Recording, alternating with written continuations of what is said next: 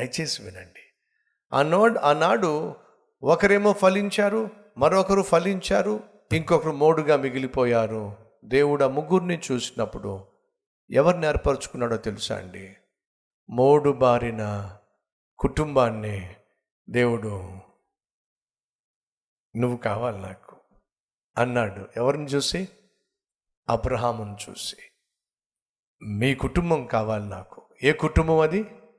మోడుబారిన కుటుంబం. ఫలము ఫలములు లేని కుటుంబం.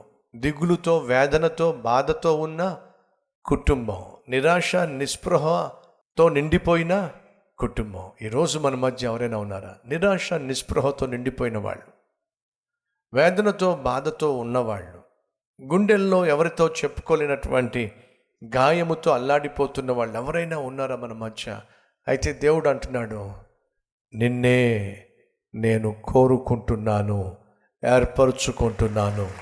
ఎంత అద్భుతమైన దేవుడు అండి ఎంత శ్రేష్టమైన దేవుడు అండి ఎగ్జాక్ట్గా అదే జరిగింది.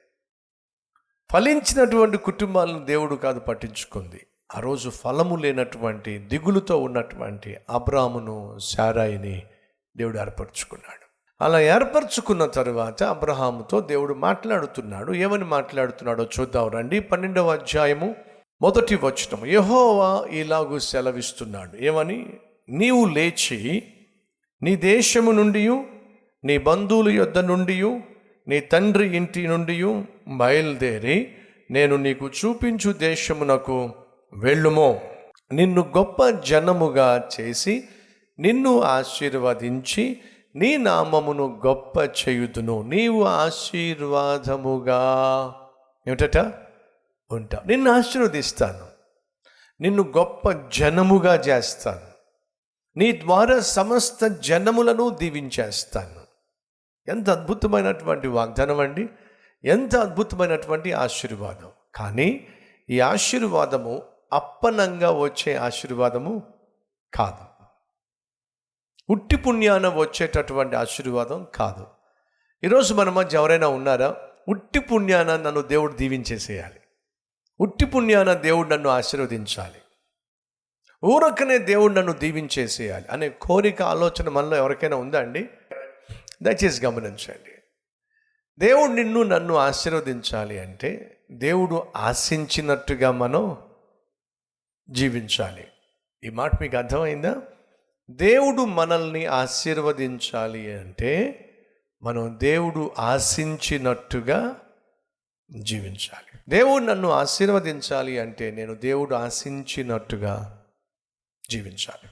ఏమిటి దేవుడు మన దగ్గర నుంచి ఆశిస్తుంది? ఏమిటి ఆనాడు అబ్రహామును దీవించే ప్రక్రియలో దేవుడు అబ్రహాము నుంచి ఆశించింది ఏమిటి? మూడు విషయాలు దేవుడు అబ్రహాము దగ్గర నుంచి కోరుతున్నాడు. మొదటిగా నీవు లేచి నీ దేశము నుండియో అన్నాడు. దేశము నుండియో అంటే ప్రాంతము నుండి.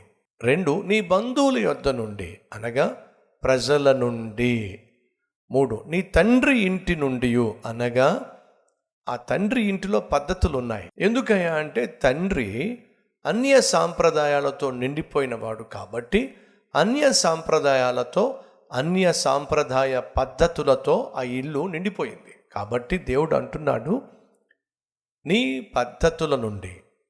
సో మూడు విషయాలు మన ముందుకు వచ్చినాయి. ఒకటి ప్రాంతము నుండి.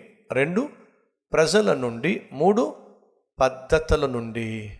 నువ్వు వేరు కావాలి. నేను నిన్ను దీవించాలి ఆశిస్తున్నాను.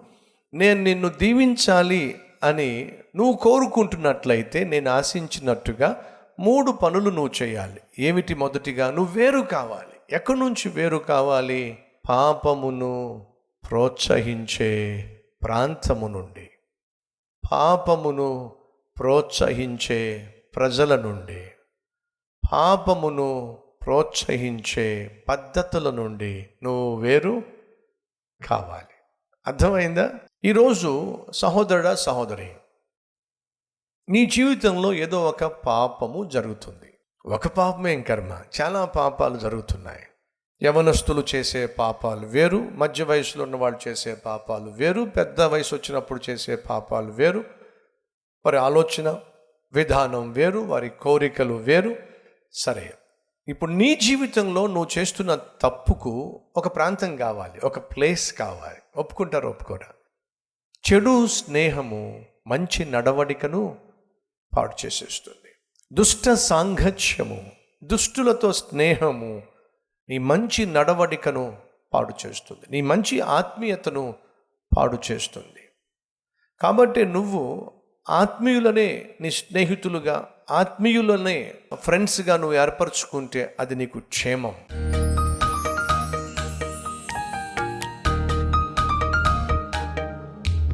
నువ్వు సెలవిచ్చావే అతిక్రమములు దాచిపెట్టువాడు వర్ధిల్లడు గాని వాటిని ఒప్పుకొని విడిచిపెట్టువాడు నీ కృపను పొందుకుంటాడని. నాయన ఇదిగో విడిచిపెడుతున్న వారికి నీ కృప దయచేయి నాయన. ప్రతి ఒక్కరిని నూతనపరచు నాయన. ప్రతి ఒక్కరిని ఆశీర్వాదమునకు వారసులుగా ఎంచు నాయన. వెనక్కి తిరిగి చూడడానికి వీల్లేదు. వెనక్కి తిరిగి వెళ్ళడానికి వీల్లేదు. వెనుకంజ వేయడానికి వీల్లేదు. నూతన జీవితము కలిగి నూతన బలము కలిగి కడగబడినటువంటి హృదయముతో కడగబడినటువంటి జీవితమును ఈరోజు ప్రారంభించే కృప మాకు దయచేయండి.